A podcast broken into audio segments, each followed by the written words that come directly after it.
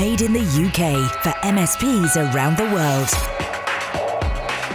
This is Paul Green's MSP Marketing Podcast. Hello, and welcome back to the podcast. Here's what's coming up on today's show. Basically, it gives them permission to buy from you, right? Because nobody likes to be sold. But if you educate somebody simply and keep their interest and make it emotional for them, they will buy. We're also going to look at whether or not your MSP should be doing a printed newsletter. And I'm answering a question for a listener on how much you should spend on getting your logo refreshed. Paul Green's MSP Marketing Podcast. One of the best things about working closely with MSPs is just how much monthly recurring revenue you have coming through your business. I promise you, there are very few other sectors like this where there's so much monthly recurring revenue, and in fact, it's become the norm.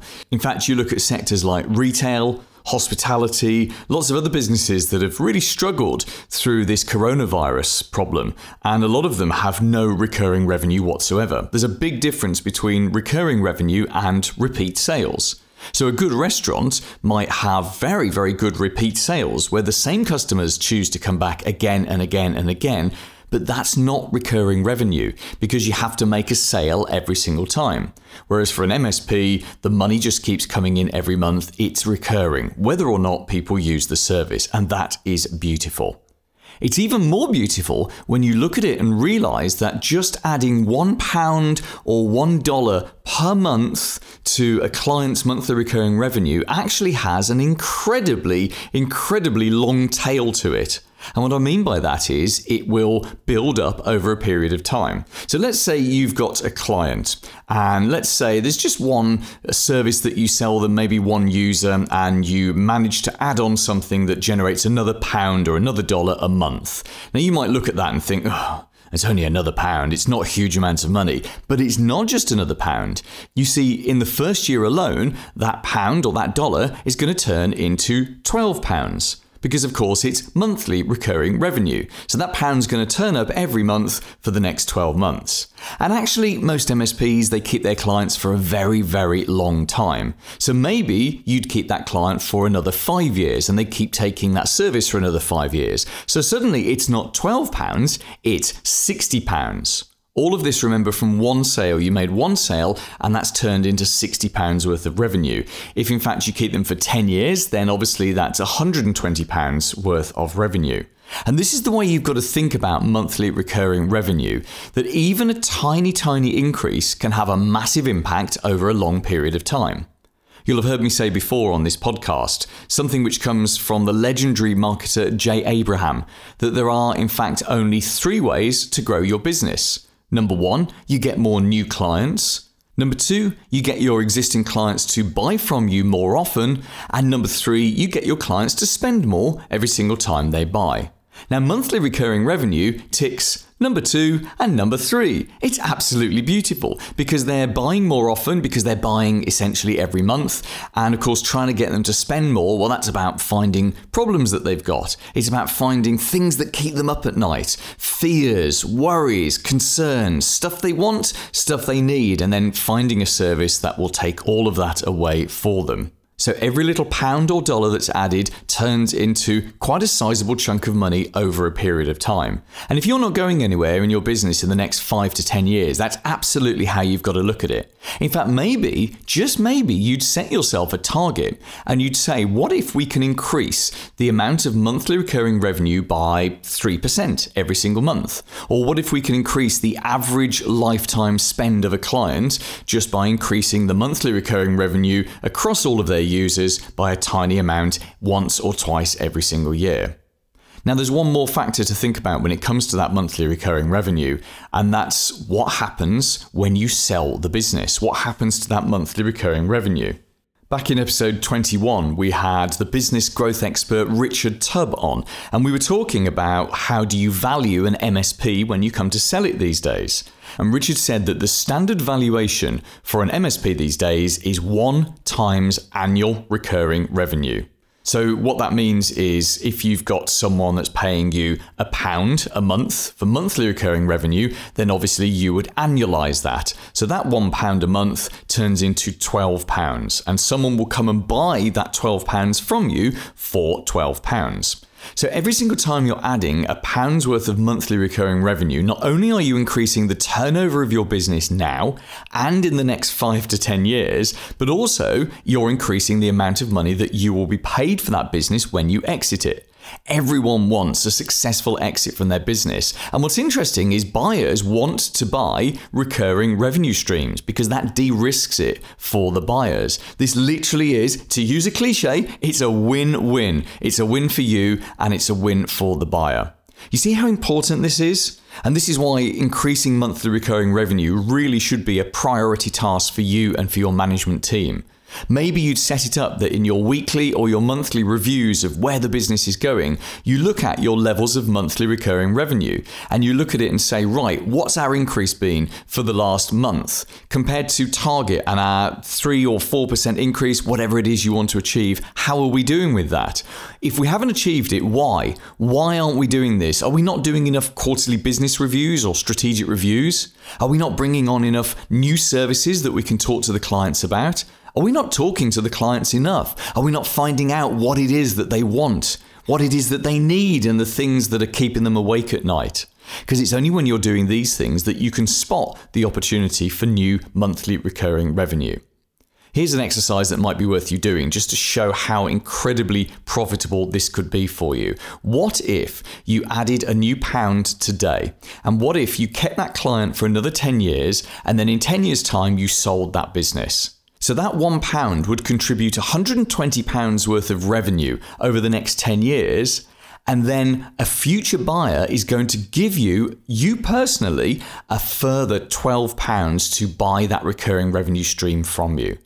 A tiny little sale today to add £1 per month, and that's going to be worth in total £132. Some of that to the business, some of that to you personally. And that's just for a pound. How easy is it to make a series of phone calls to your clients and actually add one pound per user per month, upgrading them to something or adding a new service on?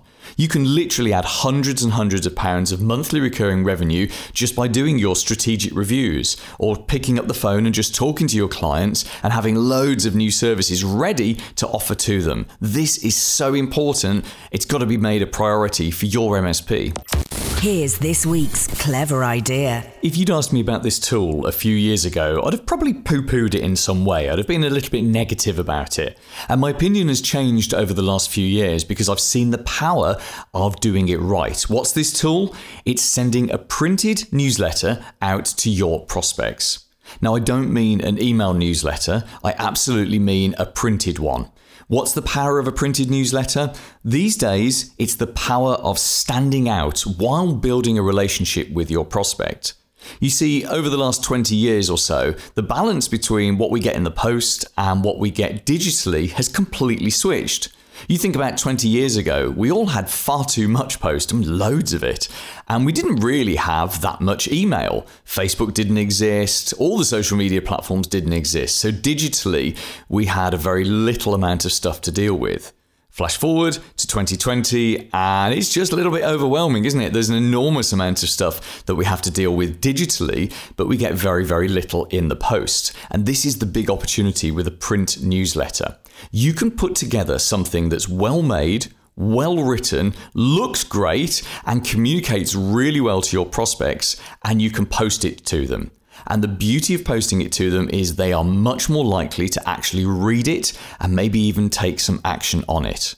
So, what does a good printed newsletter look like? Well, there's all sorts of different formats that you can use. You can get into four page printed newsletters. I quite like uh, using the UK sizes. I quite like taking an A3 sheet of paper, that's a great big sheet of paper, and then sort of folding it into the middle so you end up with an A4 four page newsletter, or that's kind of close to the sort of US letter size, but it's one sheet of paper. I think that's a very good quality way to do it. That's quite a commitment to do that every single month. I think the thing that's easiest for any MSP to do is a simple two page newsletter. It's literally a sheet of paper, you've got content content on the front and you've got content behind. And you can fold that up in half and post that out relatively inexpensively. In fact, there are services that will even print this for you, and I'll give you a recommendation in a few minutes' time. But there are just a few things to kind of figure out. First of all, what do you want your newsletter to achieve?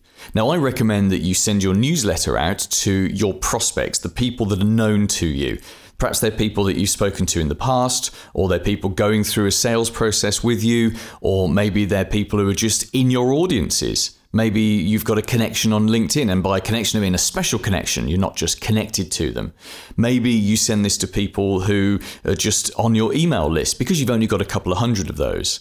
There is a balance, of course, to be made between the cost and effort of doing a printed newsletter every single month and the benefit of doing so. But understand this if you can get a high quality printed newsletter in front of your prospects on a regular basis, it will build your relationship with them really quickly. And remember, one of the goals of collecting together a bunch of leads and prospects into audiences is you want to build that relationship with them because people only buy when they're ready to buy and you want to make sure that it's your MSP and not someone else's MSP that's in front of those people the day that they're ready to take action, leave their incumbent, and move on to someone else. And this is the beauty of a print newsletter. Print newsletters also hang around. Not only are they likely to be read, but they do hang around. People file them away, keep them on desks, pass them on to colleagues. It's just beautiful. So, what are the things that you need to consider? Well, you need to consider how the newsletter is designed, and I would recommend that you just outsource this. Get a designer to do it for you. You need to consider what kind of content goes into your newsletter. Now, I'm a big fan of repurposing content, of reusing content in different formats. So, you can actually take content that's been on your social media, that's been in your blog, and you can repurpose that for the print newsletter. And again, you personally probably wouldn't want to do this yourself. You just outsource it. You'd find someone on fiverr.com or one of the other platforms that can do this for you. The other aspect to consider then is the printing and the posting of it. And there's a service that I quite like which operates both in the US and the UK and it's called Stannp. It's Stannp with two N's, N for November, S T A November November P and if you go on there, you just pick your country site and they will print it and they will post it for you. And often they can do this for less than the cost of the postage if you did it yourself. Because, of course, they're buying thousands and thousands and thousands of pounds and dollars worth of postage every single day, certainly a lot more than you are doing. But here's the thing if you're going to do a print newsletter, you've got to make a commitment to doing it every single month or every single quarter, but at least regularly and routinely. Printed newsletters can be very, very powerful at getting your message in front of people and sticking in their mind, but only if you use them consistently. You can't just send out your first printed newsletter with a big old, hey, we've started a printed newsletter and we're going to send it to you every month and then you don't. Because, okay, they won't notice. No one is sitting there waiting for your newsletter to turn up, but it doesn't have any impact when you just do it as a one off job. Like most marketing for MSPs, all of the impact comes from doing it in the long term. You've got to keep doing it again and again and again and again because of the timing thing, because people only make that shift. They only change MSPs now and again. It's a very rare occurrence, and their mind is only open to having a conversation with a different MSP every now and again. This is not an everyday thing for them. You'd have to sell something completely different to be able to drive a much slower sales cycle, but then you wouldn't benefit from insane client loyalty and all that wonderful monthly recurring revenue. So if you're going to have a printed newsletter, go and have a go at it. Now, I have got a, a, bit of a blatant plug before I get to my actual blatant plug this week, and that's that I provide a printed newsletter to my clients. If you go and check out my service, mspmarketingedge.com, as part of the enormous package of stuff that we deliver to our clients every month, we now deliver a two page printed newsletter. We do it as a PDF, it's in an InDesign format, it's in publisher format, and we just make it easy for you so you can just get it changed, just a few few tweaks to personalize it to your business, upload it to Stannp, upload your prospects, and just get it posted out. Doesn't take you long or even a member of your team long. You just get it done, and it's absolutely beautiful. And you can check out the details there at mspmarketingedge.com. Paul's blatant plug.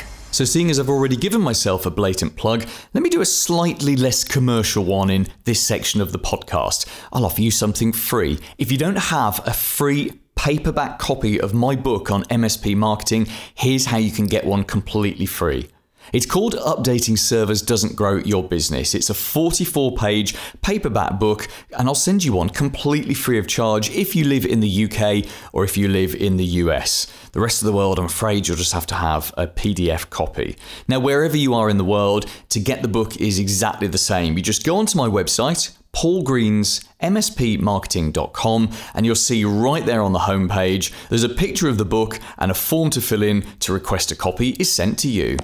The big interview. Hi, I'm Frank DeBenedetto from Two River Technology Group. I own an MSP in New Jersey, and I also am the founding partner of AudIT Sales Presentation System, which is a SaaS based platform that helps MSPs sell more easily and uh, generate additional MRR revenue. So, Frank, one of my favorite stories to get onto the show is when an MSP has come up against a problem and they've invented a solution to that problem, and then other MSPs want to go and buy that solution. And essentially, that's your story, isn't it? It's definitely my story. Uh, we've been an MSP for probably about 16 years. We never did break fix, so we were always a pure play MSP, generating MRR, only working with clients who were paying us something every month. And the story really uh, starts in 2012 I, I, hesitate to say it was similar because what we're experiencing right now in the world is certainly unique, and you know we never thought we'd face this. But uh, a really large hurricane hit right over our part of New Jersey. Many of the businesses, most of my clients and ourselves included, didn't have power for anywhere from 10 to 14 days. And it exposed a fatal flaw in managed services, and that was that traditional managed services is light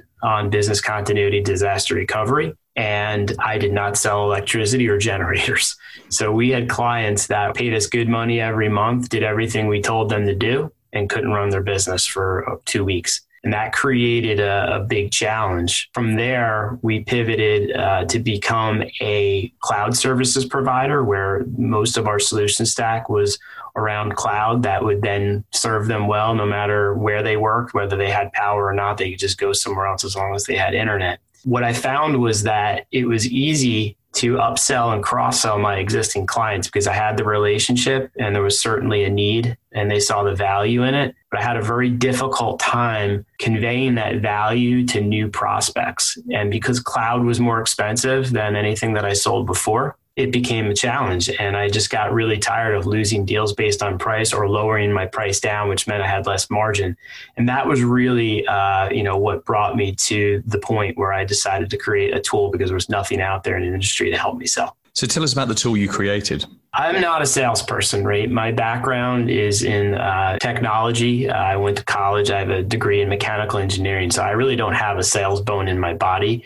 When I started my MSP, I realized I had to sell to be successful, but it wasn't something that I really liked to do. Uh, one thing that I learned about some other MSPs was that that's exactly how they were, right? They don't love selling either. They do it. It's a necessary evil for us, but we'd much rather be playing with the tech. The tool that I created is a sales presentation system because one of the things that we found uh, was that we were pretty good at marketing, and uh, most of the marketing uh, offer ends in some kind of assessment. You know, we'll come in, we'll do an assessment or an audit, uh, on your environment. And, you know, it's changed over the years. Sometimes it used to be like a cloud readiness assessment. And these days, you know, sometimes we'll call it a, uh, cybersecurity assessment. So whatever the buzzwords are, it really comes down to us going in, evaluating what they have, and then reporting back, and then of course showing them deficiencies, and then providing, uh, you know, some sort of presentation. Well, that presentation was killing me. I was getting prospects to raise their hand and tell me that yes, they were interested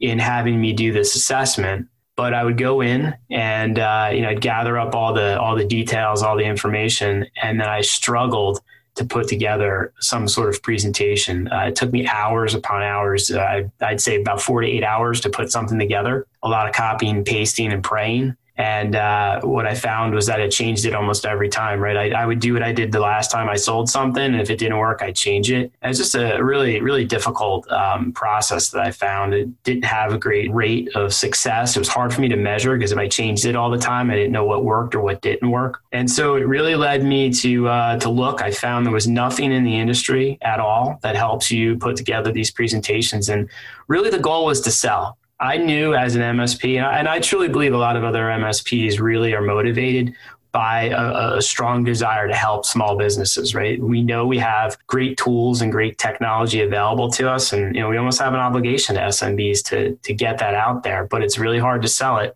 because it's so technical and the people that we're selling to are not technical. We call it the curse of knowledge. You know, they're lower on that scale and we're pretty high up and there's a gap there. So AudIT was uh, created to, to help solve that problem without going into the technicalities of how that works, because most MSP owners are exactly the same as you, Frank. They're, they're great technicians. They're not great salespeople, but they know they need to sell. So, how does the tool actually help them to create the sale? It creates a sale because it goes back to two basic principles of what needs to be done in order to communicate properly and sell. Number one is it's simple, and number two, it's emotional. And uh, the report itself is a, a, simple overview of what they have. It's color coded and it's scored so they can easily see where they are today. And then I can show them where they could be. So I'm future uh, pacing them so they can kind of see the value. And then this, our solution makes perfect sense in that scenario. So it really helps you just take something that's ordinarily very complicated and uh, it lets you, you know, I don't want to use the word dumb, but, you know, it lets you dumb it down to a level where uh, a prospect uh, would understand. And then we then we use this for business reviews too. So for existing clients, we'll go in and we'll show them where they're at. You know, every once in a while we introduce a new product line and we want to uh, be able to explain to them what it is. You know, it's all based on color. If they see like a red box, they say, "What is that?" And you know, they want to turn that red box green, uh, which means it's good and resolved, and uh, it, it, helps make the sale uh, much easier. Yeah, this is this is such beautiful stuff because of course we we know that decision makers do make that decision emotionally. They can't cognitively tell a good MSP from a bad MSP. So let's put some colors and pretty pictures and, and things in front of them, and it almost gamifies it, doesn't it? It almost turns this this process of them deciding to go with one company over another in, into a game. And I think given the choice between someone that talks about solutions and technologies and services, and and given uh, you know a competitor with very similar pricing or very very similar seeming offering, but but they're able to use a, a well designed report that that, as you say, talks to them at an emotional level. That that would be a no brainer. You hit the nail on the head. First of all, the gamification requires no instruction. Right? We all at this point understand the stoplight mentality: red, yellow, green. If you see red, you say that's bad. You see green, you know it's good. So it's very easy to, for them to understand. Um, the simplicity is actually almost uh, funny because some MSPs don't want to believe that this works. They think that you need to go in there with uh, stacks of empirical data.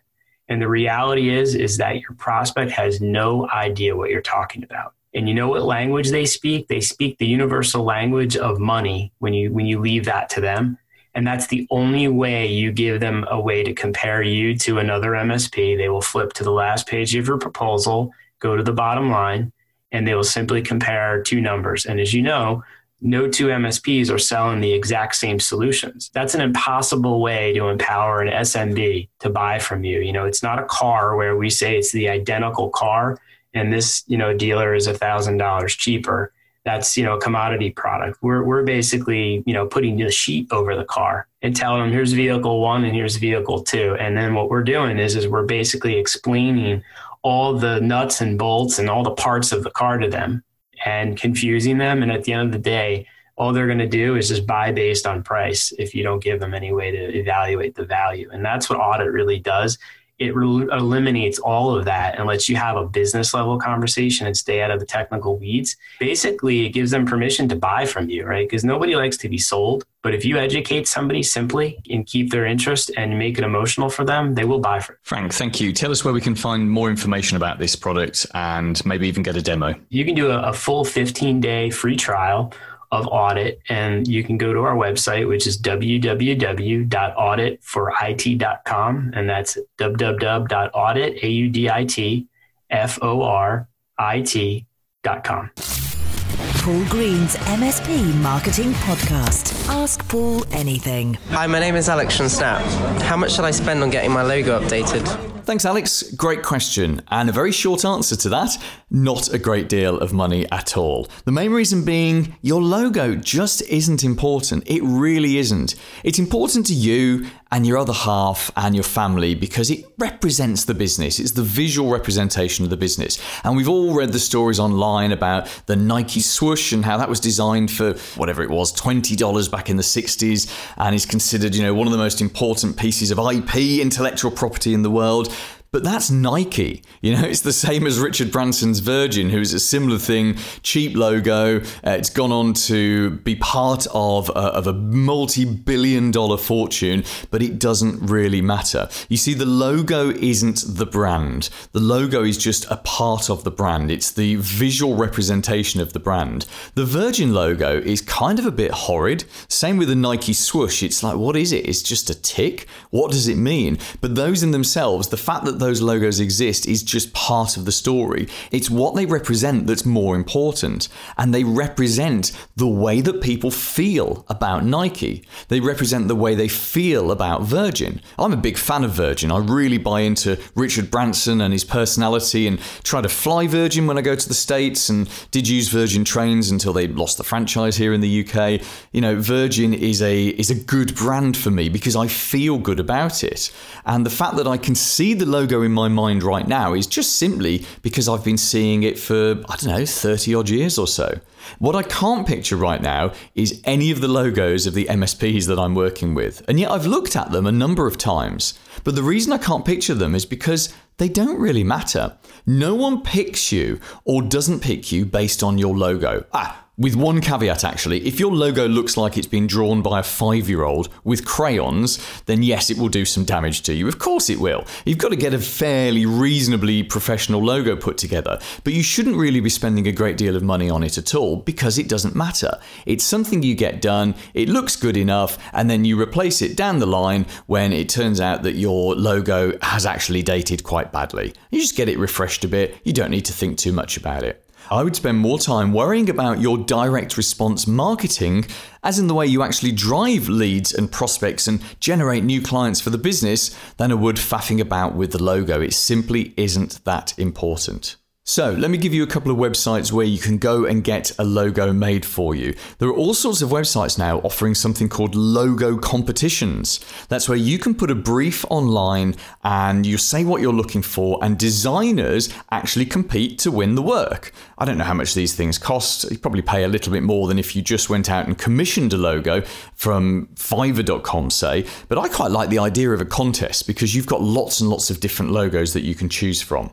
So, a few sites to look at there's one in the UK, it's called 99designs.co.uk. Oh, and by the way, this and all of the other website addresses will pop into the show notes on my website. You've then got one called designcrowd.com. That looks like a worldwide one. You've got hatchwise.com. There's another one called domoredesign.com. That seems to be uh, the a UK specific one. Uh, and then we've got another one, which is exactly what it says on the tin, which is logocontest.com.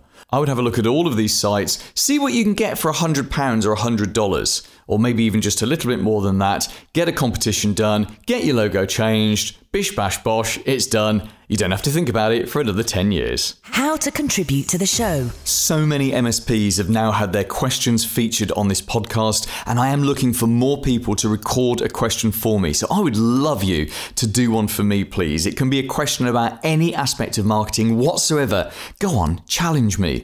Two easy ways to do this. You can either record something using the voice recorder on your phone and then email that through to me, and it's hello at paulgreensmspmarketing.com or if you go onto any of the podcast pages on my website, you'll see there's a little orange button where you can send me a voice message. It's very simple, no software to download, you do it all from the browser, and I would really appreciate that burning marketing question that's in your mind right now. I'd appreciate you recording that and sending that through to me. Coming up next week. Google, who's always been regarded as having a great culture, their average employee tenure was only 1.9 years. I looked at it and said, well, wait, if I have a business that needs my employees to stay longer than Google's business, how do I do that? That's Peter Melby from bossorbabysitter.com. He's the owner of an MSP with 85 staff based in the States, and he's developed this system to help you feel more like their boss and less like their babysitter. And my goodness, haven't we all felt like that about our staff sometimes? So he's going to be joining us on the show next week. We're also going to be looking at how you can run a marketing audit on your competitors. Find out exactly what kind of marketing they're doing and exactly what you can do to make sure they're not stealing a march on you. And we'll be looking at why you must offer sales incentives to your hottest, hottest prospects because people hate to be sold to, but they love to buy. We'll see you on next week's show. Made in the UK for MSPs around the world. Paul Green's MSP Marketing Podcast.